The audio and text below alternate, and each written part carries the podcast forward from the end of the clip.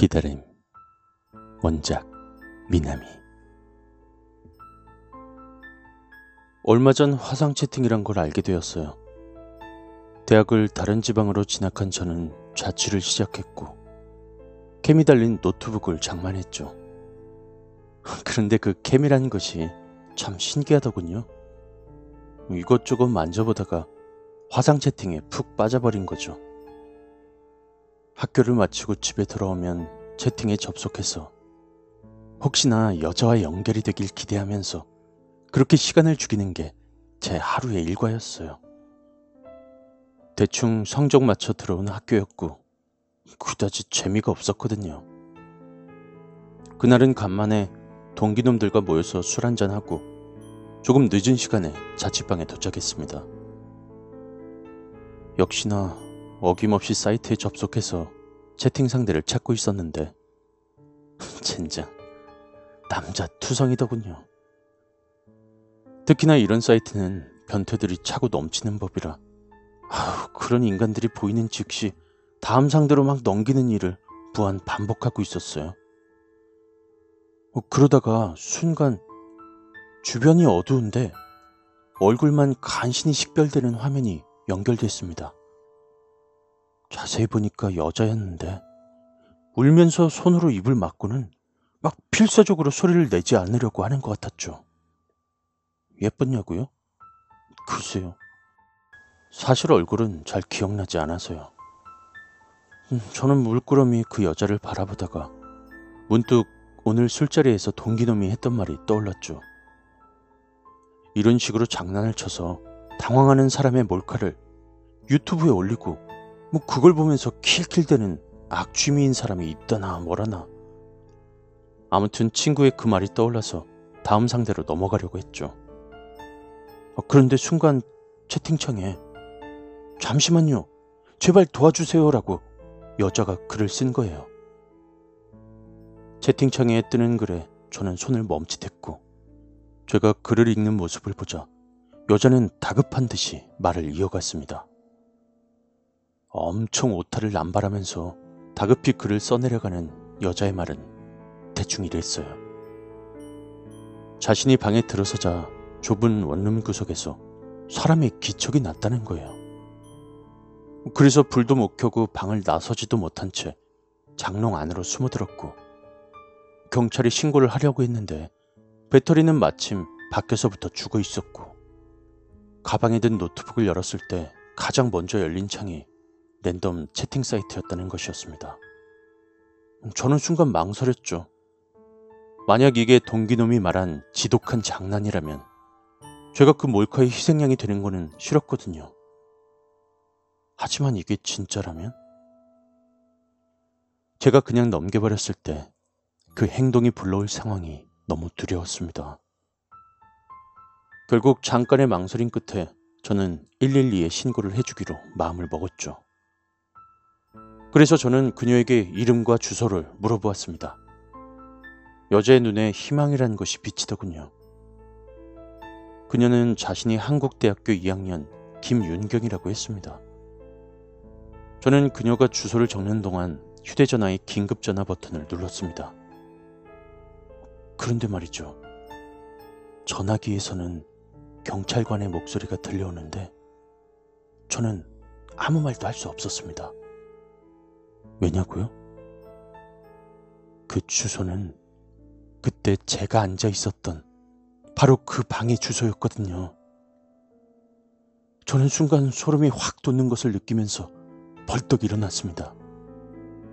그 바람에 들고 있던 휴대전화가 바닥으로 떨어졌고요. 근데 더 소름 끼치는 게 뭔지 아세요?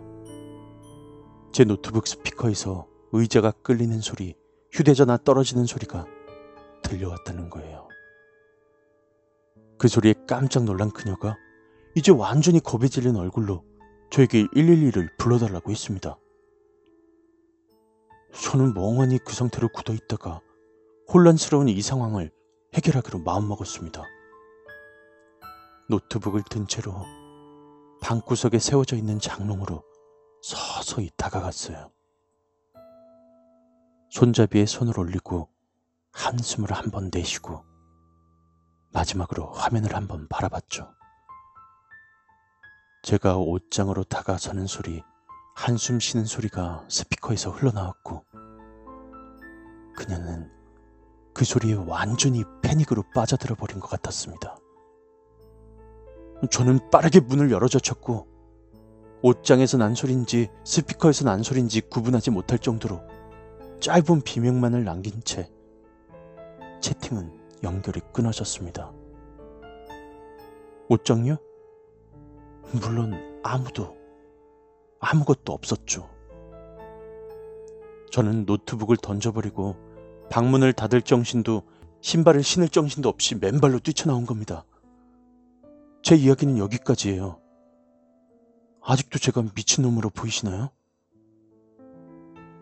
어때요? 단단히 미친놈이죠? 매직미러의 너머로 이야기를 듣고 있던 박 형사가 지조실에서 빠져나오는 나에게 말했다. 나는 대꾸도 하지 않고 힘 빠지는 표정으로 고개를 살짝 숙였다. 사실 그의 이야기를 듣는 중간부터 머리가 깨질 듯 아파왔고 이야기는 조서에 적힌 그대로라 그다지 꼭 들어야 한다는 마음도 들지 않았다. 처음으로 보는 유형의 범죄자였다. 나는 대충 박 형사를 뿌리치고 경찰서를 빠져나와 근처 카페로 들어갔다. 사건 파일은 처음 받았을 때와 같은 내용이었다. 변한 건 없었다. 가이자 강진호, 20살. 한국대학교 경제학과 신입생.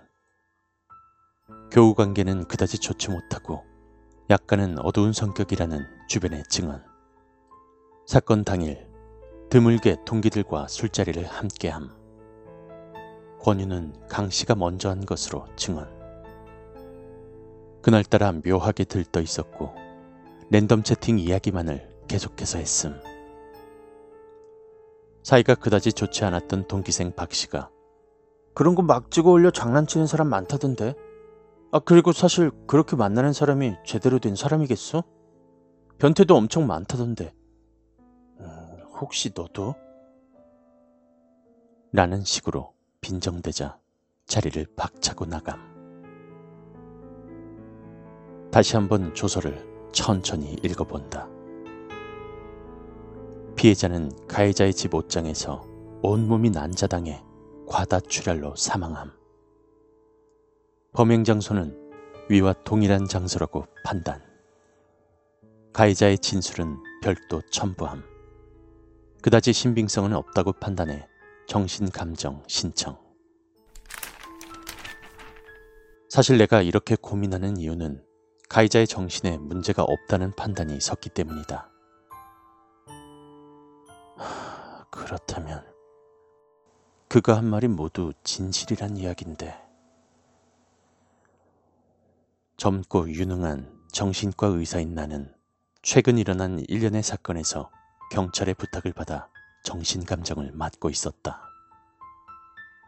하지만 최근엔 내 소견상 정신적인 문제가 보이지 않는 환자들이 나와 경찰의 골머리를 썩이고 있었다. 그들의 나이, 성별, 거소 등 공통점은 없었지만 하나같이 자신의 의지와는 관계없이 행하여진 범죄라는 점이 동일한 점이었다. 이번 사건도 간단하게 정상이란 판단을 내려버리면 그는 재판에서 살인으로 처벌받을 것이지만 무언가 찝찝한 기분이 남아 있었다. 약물의 흔적도 없고 정신적인 문제도 없는 정상인 상태로 도대체 그가 겪은 것은 무엇이란 말인가? 뭔가가 더 필요하다. 나는 박 형사에게 피해자에 대한 정보를 요청했다. 박 형사는 곤란한 듯 말했다. 선생님도 아시다시피 피해자의 정보를 넘겨드리는 건 원칙상 곤란합니다. 저희는 가해자의 정신 감정을 부탁드린 거고 그에 대한 충분한 정보를 드린 것 같은데요. 박 형사가 빈정대며 말을 잇는다. 아 그리고 애초에 정신 감정 자체가 필요 없는 사건이었습니다. 그냥 미친 사이코 새끼라고요. 박 형사는 빈정대던 것을 멈추고 약간은 격양되어 말했다. 머리가 다시 아파온다. 원래 만성 두통이 있었지만 요즘 들어 증상이 자주 나타난다. 나는 박 형사의 대꾸에 전화를 끊어버리고 테이블 위에 전화기를 툭 내려놓는다. 박 형사의 태도에 짜증이 밀려온다. 최근 몇 건의 정신감정건에서 트러블이 문제였던 것 같다. 카페의 폭신한 소파에 몸을 묻고 눈을 감았다.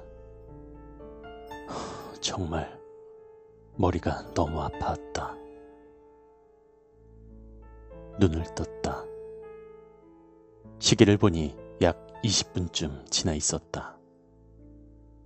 가방에서 노트북을 꺼낸 나는 좀 전의 고민은 신경도 쓰지 않고 감정서를 써내려갔다. 발신 희망신경 정신병원 발신인 원장 권창훈 피감정인 가해자 강진호 본건에 있어서 가해자 강진호는 혼자 자취를 하며 평소 교우 관계가 좋지 못했고 학업에 따른 스트레스로 인한 우울증으로 자주 알코올을 섭취해왔음. 사건 당일 동기들과의 술자리에서 이미 만취 상태여서 판단력이 흐려진 상태였고 심한 모욕감을 겪고 스트레스가 극에 달한 점. 심한 우울증을 겪었던 비감정인이 평소와는 달리 동기들에게 술자리를 권하고 묘하게 들떠 있었던 점. 나는 원래부터 이렇게 쓸 요량이었던 것처럼 빠르게 써내려갔다. 입가에는 묘한 웃음이 떠오른다. 이러한 점으로 미루어 보아 피감정인 강진우는 스트레스로 인해 촉발된 알코올성 정신 착란으로 사료됨. 마지막 마침표를 찍을 때쯤 나는 얼굴 가득 만연한 웃음을 띠고 있었다. 박 형사, 그 새끼도 이해가 간다.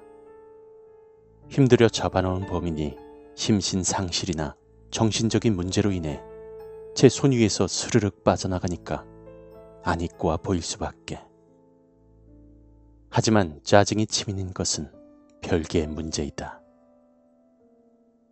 소파에 몸을 묻고 두 손으로 얼굴을 가렸다.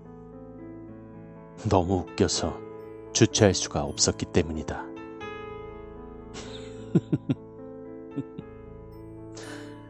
(31년인가) 낮게 중얼거려 보았다. 기다리고 기다리고 기다렸다.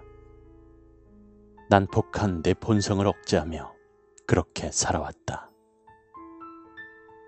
2년 전 내가 29이라는 젊은 나이에 개인 병원을 개업하고 유명세를 타면서 내 본성이 서서히 눈을 뜨기 시작했다. 우울증을 앓거나 정신적인 문제를 보이는 사람에게 최면을 걸어 조정하는 건 내 기다림에 비해 너무나 간단한 일이었다.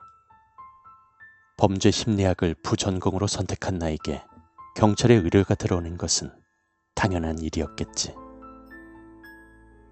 계획한 일은 아니었지만 일이 이런 방향으로 쉽게 풀릴 줄이야. 하지만 이 짓도 이제 몇 번을 반복하니 슬슬 지루하다. 사람을 원하는 대로 조정하는 것도 재밌지만 이제는 더 지독한 자극이 나에게 필요하다. 나는 기다리고 기다리고 기다렸다. 나는 내가 할 수 있는 일을 하며 기다렸다. 나의 다른 인격인 권창훈이란 놈이 눈치채지 못하도록 똑똑한 놈이라 성가셨지만 뭐 이젠 다 끝난 일이다. 이젠 머리 아플 일도 피곤할 일도 없을 거야.